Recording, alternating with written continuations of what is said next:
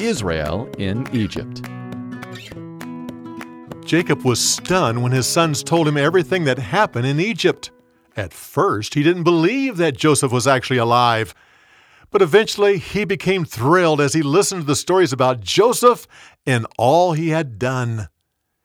So Jacob's entire clan went to Egypt, and Pharaoh provided everything they needed because of Joseph. Years later, when Jacob was about to die, he said to Joseph, Bring your two sons here so I can bless them. They will be equal to my own sons. After blessing them, Jacob then gave a blessing to each of his own sons. He said Judah would be the kingly tribe, and the promise would go down through his descendants. After the death of Jacob, the brothers of Joseph became fearful. They sent a message to him saying, Your father asks you to forgive us for the great sin we committed against you. Therefore, please forgive us.